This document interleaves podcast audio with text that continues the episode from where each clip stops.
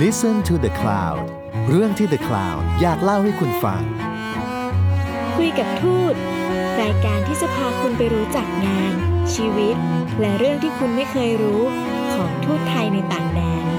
ร่วมเล่าสู่กันฟังโดยกระทรวงการต่างประเทศ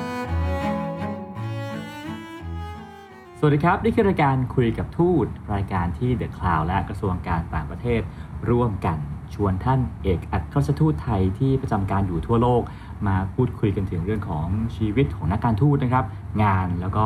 ความสัมพันธ์ระหว่างประเทศ ในมุมที่เราอาจจะไม่เคยทราบมาก่อน วันนี้เราจะคุยกันเรื่องประเทศอินเดียครับ ประเทศที่คนไทยต่างก็คุ้นเคยกันดี แล้วก็มีภาพจำที่ชัดเจนมากๆ ทั้งเรื่องของสถานที่สำคัญทางศาสนา รวมไปถึงสีสันสดใสอันมีสไตล์แบบอินเดียอินเดียนะครับ เราจะใช้เวลา 30 นาทีนี้มาลองทำความรู้จักกับอินเดียในมุมใหม่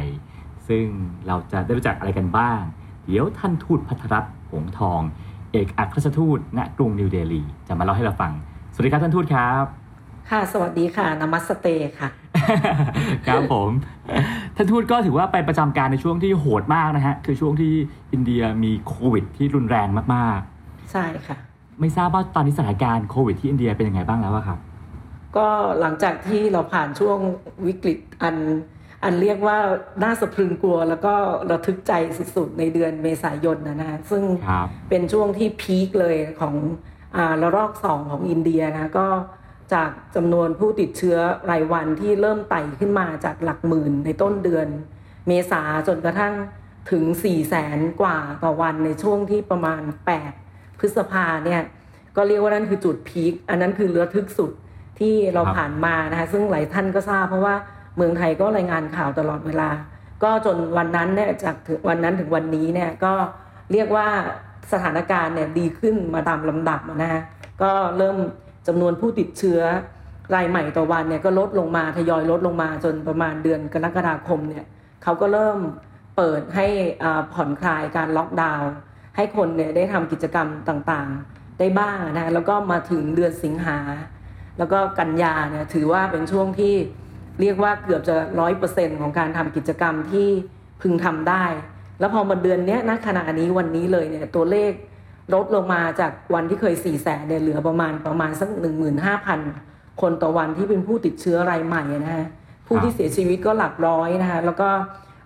การฉีดวัคซีนเนี่ยก็เป็นไปตามเป้าหมาย ซึ่งรัฐบาลอินเดียก็เพิ่งเฉลิมฉลองไปนะในการที่ สามารถฉีดวัคซีนให้กับประชาชนได้ถึง 1,000 ล้านคนนะนะฮะซึ่งเขาก็มีมีการเป็นแคมเปญที่แสดงความยินดีกันนะนะคะก็เรียกว่าเป็นการดำเนินการที่ทุกฝ่ายทุกด้านทุกมิติเนี่ยจนกระทั่งทำให้ตัวเลขของผู้ติดเชื้อสถานการณ์เนี่ยกลับลงมาอยู่จุดที่เรียกว่าอาจจะเรียกว่าดีที่สุดในในช่วงที่ผ่านมาตลอดทั้งปีก็ว่าได้ค่ะ บางประเทศนะฮะเขาเขาแก้ปัญหาโควิด ด้วยการล็อกดาวน์เข้มข้น บางประเทศใช้เทคโนโลยีคือมีแอปมือถือที่มีข้อมูลทุกอย่างครบถ้วน อินเดียใช้มาตรการอะไรฮะ ถึงให้เขาเปิดประเทศได้เร็วขนาดนี้ครับ จริง ๆ อินเดียตอนตอนต้นเลยเนี่ยตอนช่วงที่เป็น second wave เขาระลอกสองเนี่ยเดือนเมษาเนี่ยมันก็เริ่มในหลาย ๆ รัฐเลยนะพร้อม ๆ กันรัฐขนาดใหญ่ต่างๆเนี่ยจะใช้มาตรการเดียวกันก็คือ คือมาตรการเข้มข้นล็อกดาวน์แบบเข้มข้น แต่ถ้าเทียบนะฮะ ของการล็อกดาวน์ที่เรียกว่าเข้มข้นของปีนี้ในรัฐใหญ่ๆเนี่ยก็ยังน้อยกว่าของปีที่แล้วที่เป็นการล็อกดาวน์แบบสนิทเลย แต่ปีนี้เข้มข้นแบบก็คือยังเปิดช่อง ถ้าดูตัวอย่างจากจากของรัฐบาลนิวเดลีเนี่ยก็คืออายังเปิดช่องให้มีร้านที่เป็น grocery ก็คือขายของชำขายอาหารเนี่ยเปิดอยู่ได้นะฮะแล้วก็ให้มีการบริการส่งสินค้า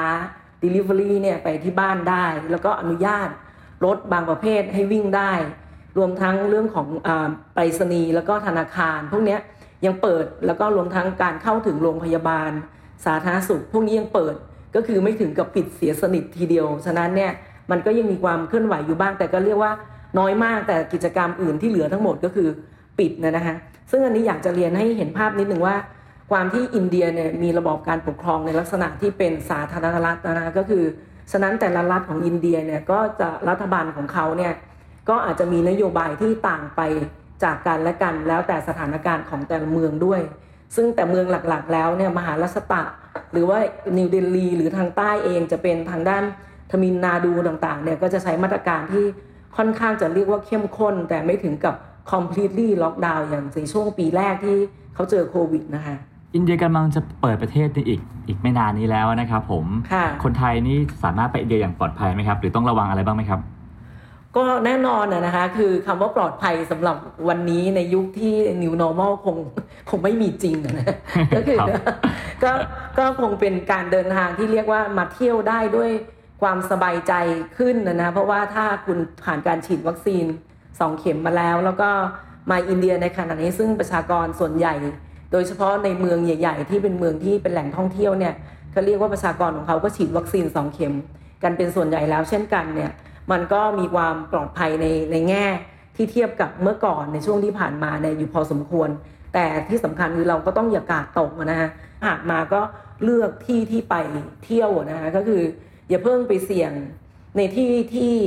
อาจจะมีคนเยอะอย่างเช่นตลาดว่าเราก็ทราบว่าวัฒนธรรมอินเดียเนี่ย คนก็จะมีตลาดขนาดใหญ่ที่แออัดจอแจ ซึ่งที่เหล่านี้เราก็ควรจะหลีกเลี่ยง หรือเลือกไปเวลาที่อ่าเหมาะสม ซึ่งอยากจะเรียนว่าคนอินเดียเองเนี่ยก็จะไม่ค่อยออกจากบ้านไปใช้ชีวิตอะไรกันก่อน เวลาบ่ายสองโมงนะต้องบอกประมาณนี้ คือคนอินเดียเนี่ยเขาจะออกจากบ้านกันหลังบ่ายสองเหรอฮะเขาจะใช้ชีวิตสายมากอะคือใช้ชีวิตภาคบ่ายอะภาคบ่ายยันค่ำทำไมฮะตอนเช้าก็ทำอะไรกันครับ คือเข้าใจว่าตอนกลางคืนอาจจะทานข้าวดึกนะคือ เขาตื่นสายอย่างเงี้ยเหรอฮะเขาอ่าเขาก็อาจจะตื่นสาย เพราะว่าตอนอาหารค่ำของคนอินเดียเนี่ยจะดึกมากนะประมาณ3ามสี่ทุ่มอะครับฉะนั้นเนี่ยเช้ามาเนี่ยคนอินเดียจะไม่ออกจากบ้านไปไหน ห้างร้านต่างๆเนี่ยสถานที่ท่องสถานที่ท่องเที่ยวโดยทั่วไปจะบอกว่าเปิดตั้งแต่พระอาทิตย์ขึ้น ยันพระอาทิตย์ตก ซึ่งเป็นครับสถานที่ที่เป็นโบราณสถานนะนะแต่ว่าห้างสรรพสินค้าตลาดอะไรต่างๆเนี่ยสิบครึ่งสิบโมงครึ่งถึงจะเริ่มชีวิต แต่เราไปตอนสิบโมงครึ่งเนี่ยแล้วเราทำอะไรให้เสร็จเดินดูเที่ยวซื้อของอะไรให้เสร็จเนี่ยก่อนบ่ายสองโมงเนี่ยเราก็จะค่อนข้างปลอดภัยก็คือคนอินเดียจะยังไม่ปรากฏตัวอ่าหนาตาให้ให้เรารู้สึกว่า เออ มันมันแออัดนะ มันเป็นที่ที่คนเยอะ ฉะนั้นเนี่ยหากมาเที่ยวเนี่ยก็อยากให้เลือกสถานที่ที่ไปเที่ยวครับดูแล้วก็ช่วงเวลาที่เหมาะสมในการที่เราจะออกไป ใช้ชีวิตนะก็ต้องแล้วก็คำนึงหลักของเรื่องของการรักษามาตรการป้องกันตัวเองในจากโควิด ด้วยการสวมหน้ากากทุกครั้ง แล้วก็เจลที่เราคงจะต้องมีแอลกอฮอล์ล้างมือในรูปแบบต่างๆค่ะครับผมอีกสิ่งหนึ่งในช่วงสักหนึ่งปีที่ผ่านมาเนี่ยนะฮะที่คนพูดถึงกันมากก็มาก ๆ ที่อินเดียนอกจากเรื่องโควิด แล้วก็คือเรื่องเศรษฐกิจ ว่าอินเดียอยู่ดีก็เศรษฐกิจพุ่งพรวดพลาดเติบโตกันอย่างก้าวกระโดดมากๆ มันเกิดอะไรขึ้นที่อินเดียครับ ก็คือคืออินเดียจริง ๆ แล้วก่อนหน้าที่เขาจะเจอโควิด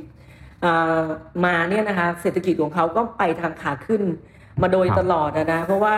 เขาเองเนี่ยก็มีนโยบายตั้งแต่นายกรัฐมนตรีโมดี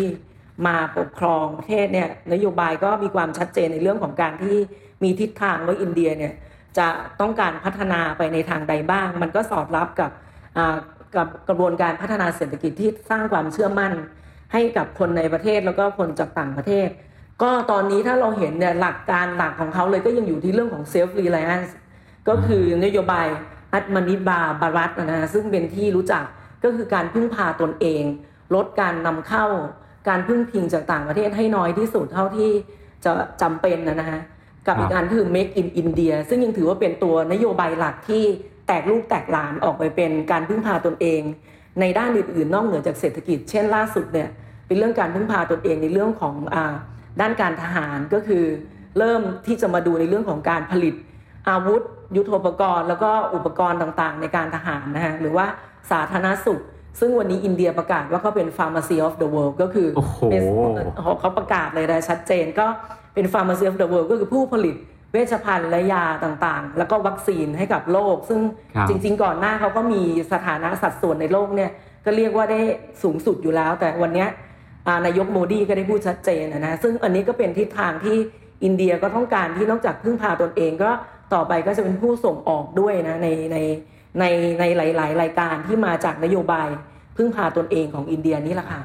แล้วก็มีเรื่องเศรษฐกิจนะฮะซึ่งเขาพยายามซึ่งมันก็มากับ M Make in India ว่า ก็จะพยายามพัฒนาตัวอุตสาหกรรม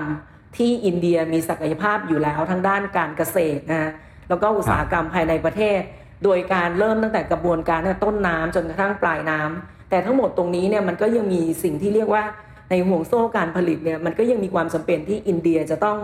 อมีพาร์ทเนอร์มาจากต่างประเทศ มีการลงทุนเข้ามาจากต่างประเทศ ดังนั้นเนี่ยควบคู่ไปกับนโยบายพึ่งพาตนเองของเขาเนี่ย นายกโมดีก็ให้ความสำคัญกับการส่งเสริมการลงทุนจากต่างประเทศเนี่ยเข้ามาในอินเดียเพื่อมาเติมเต็ม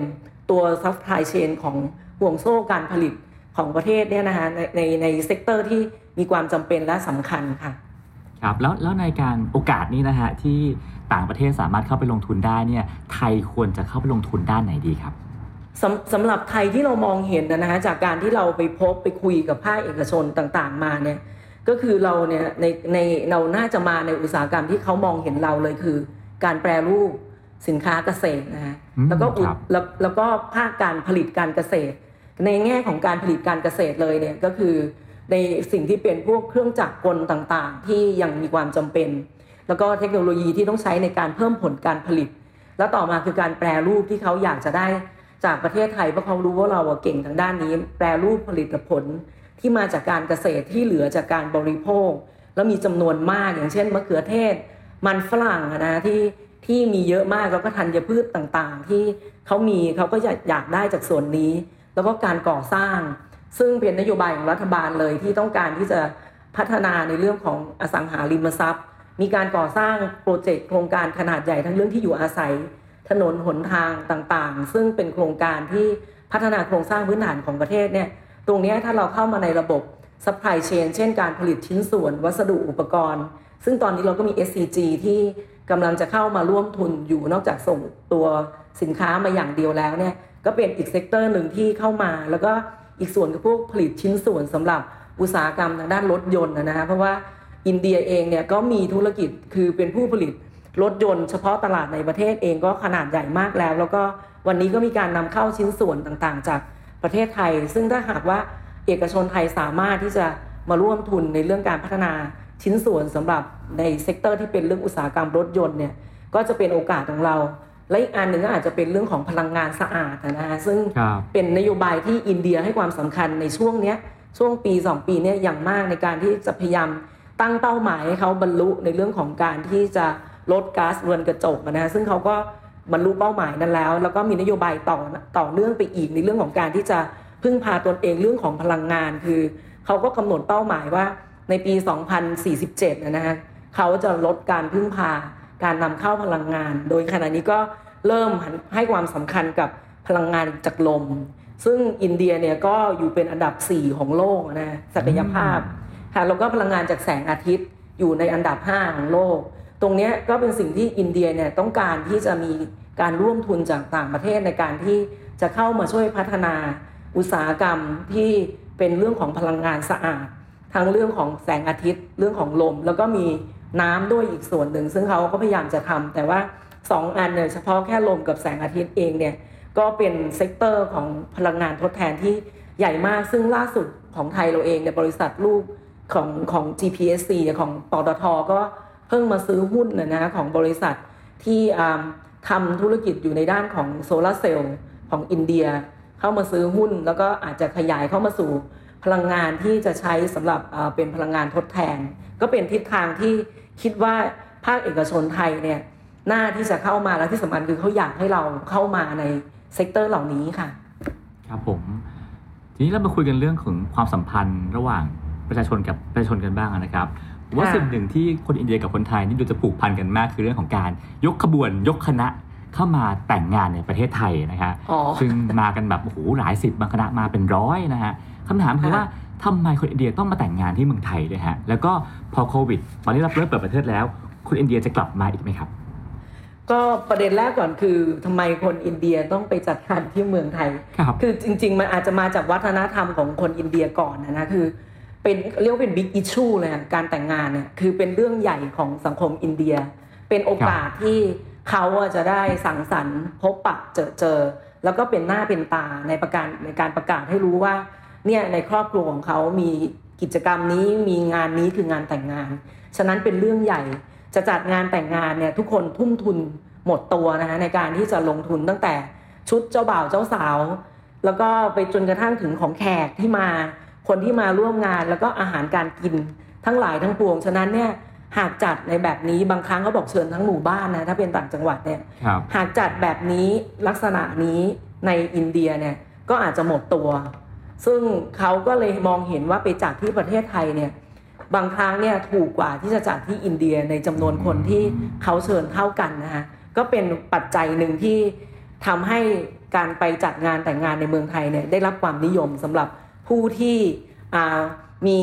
ตั้งเป้าไว้ว่าจะจัดงานแต่งงานที่ขนาดใหญ่แล้วเชิญคนที่เขาต้องการให้ไปร่วม แล้วก็โดยเฉพาะกลุ่มที่ต้องการ Exclusive คือมีความแตกต่างกับการจัดงานโดยทั่วไปในอินเดีย ดังนั้นเนี่ยเขาพร้อมจะทุ่มทุนในการจัดงานแต่งงานที่ที่สะท้อนถึงความเป็นตัวตนเป็นหน้าเป็นตาของเขานะคะแล้วทำไมต้องเป็นเมืองไทยด้วยฮะหนึ่งคือเราใกล้นะฮะเราใกล้กับอ่าอินเดียมากค่ะ เราด้วยระยะทางการบินเนี่ยจากไทยบีไปจากอินเดียมาไทยเนี่ยประมาณ 4 ชั่วโมงนะฮะแล้วก็มีเที่ยวบินเนี่ยที่เรียกว่าจะจิ้มเอาตรงไหนก็มีเที่ยวบินให้ไปนะฮะเมืองไทยก่อนจะโควิดนี้ เรามีวันหนึ่งนี้ออกมาจากทุกพอร์ตคือทุกเมืองเนี่ยวันหนึ่งเนี่ยไม่ต่ำกว่าเป็นสิบเที่ยวบินต่อจากแต่ละแต่ละท่าอากาศยาน แล้วก็ไปถึงเนี่ยมีทั้งไปภูเก็ตก็ได้ ไปกรุงเทพก็ได้ไปเมืองอื่นก็ได้ ฉะนั้นเนี่ย เขาพร้อมที่จะไปในเรื่องของระยะทางและค่าใช้จ่ายในการบินไป ต่อมาคือค่าใช้จ่ายในการจัดงานแต่งงานที่บ้านเรา โรงแรมของเรานี่ก็คือดีเลิศนะก็คือเราก็มี hospitality ของของไทยในธุรกิจ เรื่องของการท่องเที่ยวการโรงแรมของเราก็เป็นที่รับรู้รับทราบกันอยู่แล้วว่าเรามีในสิ่งนี้ที่เป็นจุดแข็ง คนอินเดียเขาก็เห็นถึงความสะดวกสบายที่ไปจัดบ้านเราแล้วมันเป็นแพ็กเกจจัดไปไปตกลงปุ๊บทางเราทำให้หมดทุกอย่าง ทุกอย่างสะดวกสบายเขาเอาตัวบินไป เอาแขกบินไปแล้วไปถึงทางโน้นเนี่ยเราบันดาลให้ได้ทุกอย่างอย่างที่เขาต้องการ ซึ่งมันเป็นสิ่งที่เป็นความพิเศษของลักษณะของน้ำใจของคนไทยและรูปแบบการให้บริการของคนไทย ซึ่งอาจจะต่างจากหลายประเทศนะนะที่เขาอาจจะมีข้อจำกัด มีเงื่อนไขต้องเจรจาต่อรอง แต่ของไทยเราเนี่ยโดยเนเจอร์ของเราแล้ว เราเป็นเช่นนั้นแล้ว ความที่อัธยาศัยและความคุ้นเคยในเรื่องวัฒนธรรมที่ มันไปกันได้ เพราะเรากับอินเดียก็มีร่างเง่าวัฒนธรรมที่สืบเนื่องจากกันมาผสมผสานกันมาเนี่ยฉะนั้นมันสื่อสารกันตรงเนี้ยมันก็เข้าใจได้ง่ายนะคะแล้วตอนนี้เองเนี่ยเราก็เชื่อว่าหลังจากโควิด วันนี้นะคะขนาดยังไม่สามารถทำการบินได้ตามปกติเนี่ยก็เริ่มมีผู้ที่จองแพ็กเกจสำหรับไปแต่งงานโอ้ที่เมืองไทยแล้ว ใช่เอออะมีคนที่จองล่วงหน้าไว้แล้วว่าพร้อมจะไปจัดงานแต่งงานที่เมืองไทย ฉะนั้นเรามั่นใจว่าถ้าหากว่า เมื่อเราเนี่ยเปิดประเทศให้กับอินเดีย ให้เขาไปโดยไม่ต้องกักตัวนะคะแล้วก็เมื่อมีเครื่องบินที่สามารถทำการบินได้สะดวกเนี่ยกลุ่มนี้จะกลับไปเมืองไทยอีกแน่นอนค่ะไปจัดงานแต่งงานค่ะอ่าครับผมปีหน้าจะเป็นปีที่ไทยกับอินเดียมีความสัมพันธ์กันครบ 75 ปีนะครับผมเป็นความสัมพันธ์แบบ new normal next next normal นะฮะท่านทูตว่าปีหน้าเราจะเห็นอะไรเกิดขึ้นบ้างครับ ระหว่างไทยกับอินเดีย คือปีปีหน้าก็จะเป็นสิ่งที่เรามองจากปีนี้นะคะก็คือครับปีนี้เราทุกคนก็เจอสถานการณ์โควิด แล้วปีหน้าก็เราก็หวังว่าโควิด จะจางหายไป พอที่จะทำให้เราเนี่ยสามารถจะทำกิจกรรมต่างๆ ได้ เราก็ถือว่าเป็นโอกาส ปีหน้าก็จะเป็นโอกาสที่เราจะกลับมาฟื้นฟู ให้ความสัมพันธ์ไทยกับอินเดียเนี่ยมันกลับไปสู่ช่วงก่อนโควิด และก็ไปได้มากกว่านั้นก็คือเราอยากจะเห็นความสัมพันธ์ที่เราเรียกว่า เป็น New Thai New India นะคะก็คือเป็นความสัมพันธ์ที่อยู่บนพื้นฐานความใกล้ชิดทางวัฒนธรรม ทางศาสนา แล้วก็ทางประเพณีต่างๆ ที่มีมาแต่ดั้งแต่เดิม แล้วเป็นที่รับรู้เนี่ยไปสู่ความสัมพันธ์ที่มันมีความหลากหลาย แล้วก็มีความร่วมสมัยและยั่งยืนมากขึ้น ซึ่งเราก็จะใช้โอกาสจากการที่ทุกคนเนี่ยเราต่างผ่านโควิดกันมา แล้วปีหน้าฟ้าใหม่เนี่ยเราก็อยากจะให้ต่างฝ่ายต่างเห็นกันแบบนี้ คือทำไมถึงพูดแบบนี้ เพราะว่า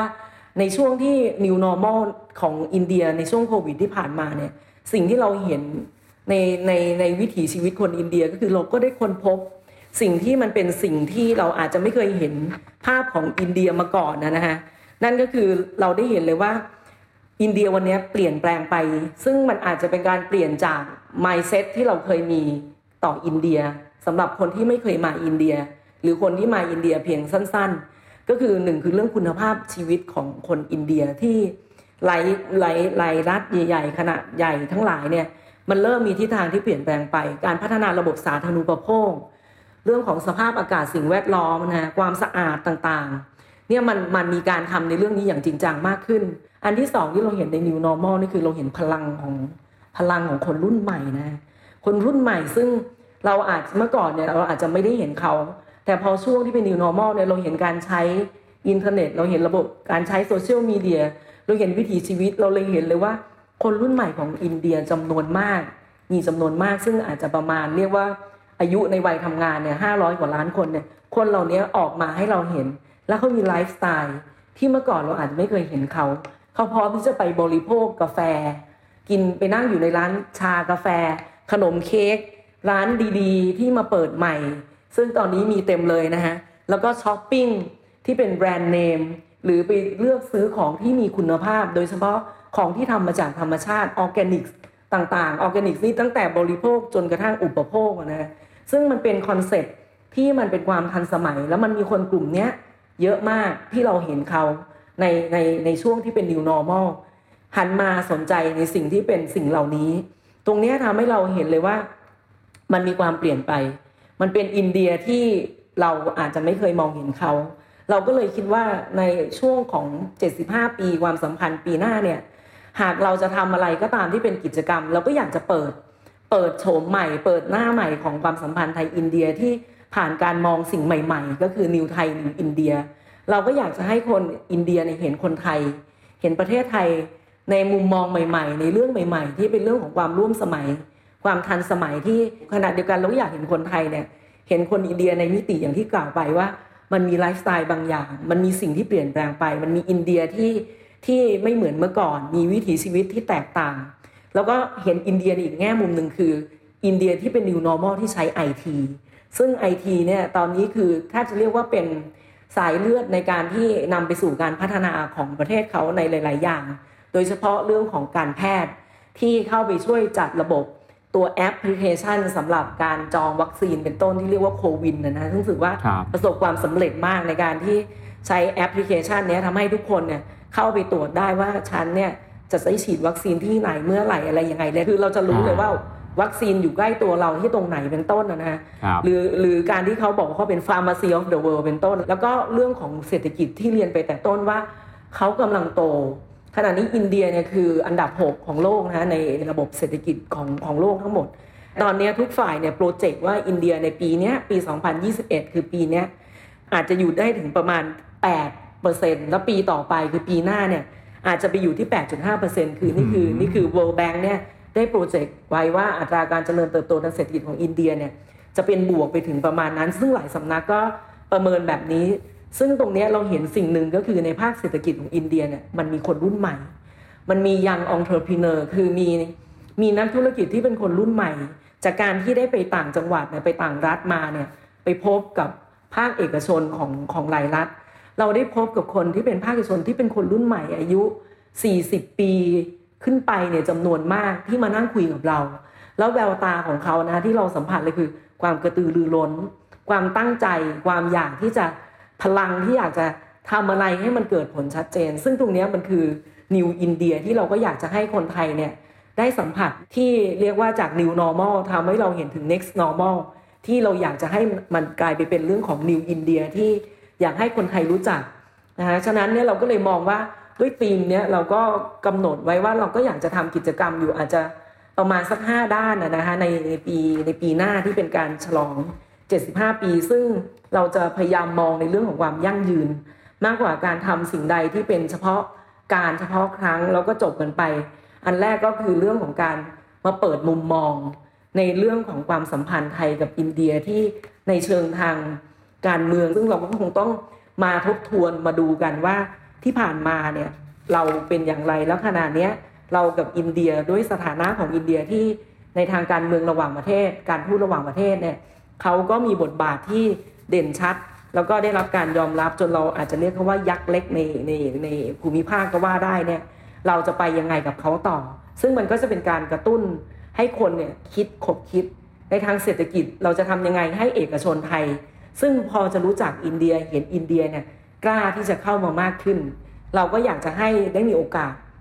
เอกชนของเราเนี่ยกับอินเดียเนี่ยได้พบกันบ่อยครั้งมากขึ้น ได้แลกเปลี่ยนข้อมูลข่าวสารกัน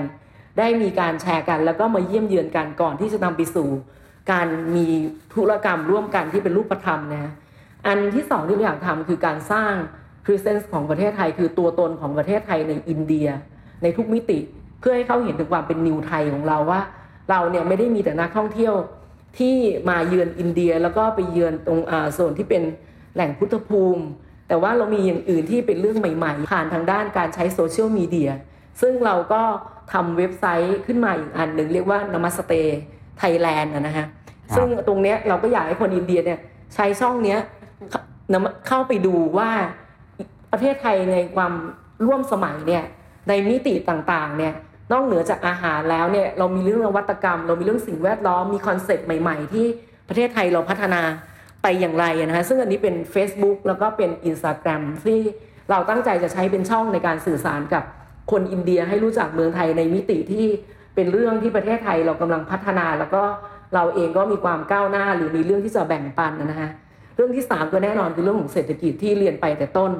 และ4เนี่ยก็คือเราอยากจะทำในส่วนที่เป็นเรื่อง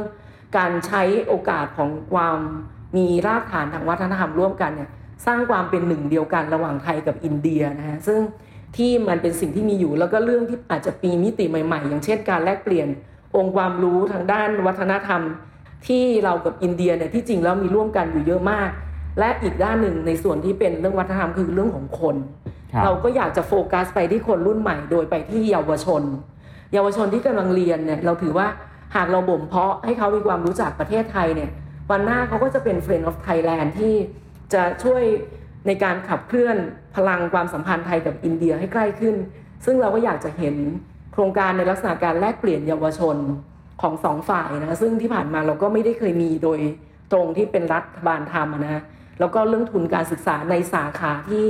เป็นประโยชน์กับประเทศไทย โดยเฉพาะด้านไอทีซึ่งเราคิดว่าการลงทุนในกลุ่มเยาวชนเนี่ยจะเป็นการลงทุนเพื่ออนาคตนะฮะและสุดท้ายก็คือเรื่องของนวัตกรรม และวิทยาศาสตร์และเทคโนโลยี ซึ่งตรงนี้อินเดียมีจุดแข็งที่เราค้นพบหลายอย่าง ซึ่งมีทั้งในสิ่งที่เขาเองก็คิดว่าไทยน่าจะแลกเปลี่ยนแล้วก็เรียนรู้ไปด้วยกันได้ก็คือเรื่องของการแพทย์และเวชภัณฑ์นะฮะแล้วก็เรื่องของการแพทย์แผนโบราณ อีกอันหนึ่งก็คือเรื่องของเศรษฐกิจสีเขียวนี่แหละก็คือห้าห้าด้านเนี่ยก็เป็น sector คือเป็นสาขาที่เราคิดว่าอยากจะจัดกิจกรรม โดยอยู่บนธีมของ New Thai New India ที่อยากจะให้ทั้งสองฝ่ายเห็นกันและกันเนี่ยชัดขึ้น แล้วก็เห็นความเป็นปัจจุบันของกันและกันเนี่ยมากขึ้น ซึ่งทั้งหมดมันก็จะนำไปสู่การติดต่อการแลกเปลี่ยน แล้วก็ในแง่ของรัฐบาลเนี่ยเราก็จะเห็นคุณค่าของความเป็นมิตรที่ไทยกับอินเดียมีต่อกันมาเนิ่นนานแล้วอะนะคะค่ะฟังท่านทูตเล่าถึงอินเดียโฉมใหม่แล้วก็สิ่งที่กำลังจะเกิดขึ้นในปีหน้า แล้วก็อยากจะขอวีซ่าไปอินเดียซะเดี๋ยวนี้เลยนะฮะครับยินดีซึ่งผมว่าผมว่าเอิ่มในแง่หนึ่งคือเราได้เห็นจิตวิญญาณของคนรุ่นใหม่เนาะ อยู่บนบนรากฐานรากแบบอินเดียแบบเดิม แต่ว่าเป็นค่ะวิญญาณของคนรุ่นใหม่ ซึ่งก็เป็นสากลนิยมอะนะฮะที่เป็นวัยรุ่นที่มีพลังของหนุ่มสาว การไลฟ์สไตล์แบบแบบคนรุ่นใหม่อะนะครับแต่ว่าเป็นการต่อยอดจากของเดิม ซึ่งผมว่าน่าสนใจมากๆ แล้วก็รวมไปถึงเรื่องของการเคลื่อนตัวของอินเดียนะครับไปสู่เมืองของเออผู้ผลิตยาและผู้ผลิต สิ่งต่างๆ มากมาย แล้วก็การขับเคลื่อนเศรษฐกิจที่ปีหน้าน่าจะโตอีกมากๆนะครับ ก็อยากไปเห็นอินเดียในโฉมใหม่ที่ว่าเนี่ยนะครับผม วันนี้เวลาของรายการเราหมดลงแล้วนะครับผมน่าเสียดายมากๆ ผมต้องขอบคุณอ่าท่านทูตพัทรรัตน์หงส์ทองมากๆนะครับ ที่มาพูดคุยกับเราในวันนี้ วันนี้ผมกับท่านทูตต้องลาไปก่อนนะครับ สวัสดีครับ ค่ะ สวัสดีค่ะ ติดตามเรื่องราวดีๆ และรายการอื่นๆจาก The Cloud ได้ที่ readthecloud.co หรือแอปพลิเคชันสำหรับฟังพอดแคสต์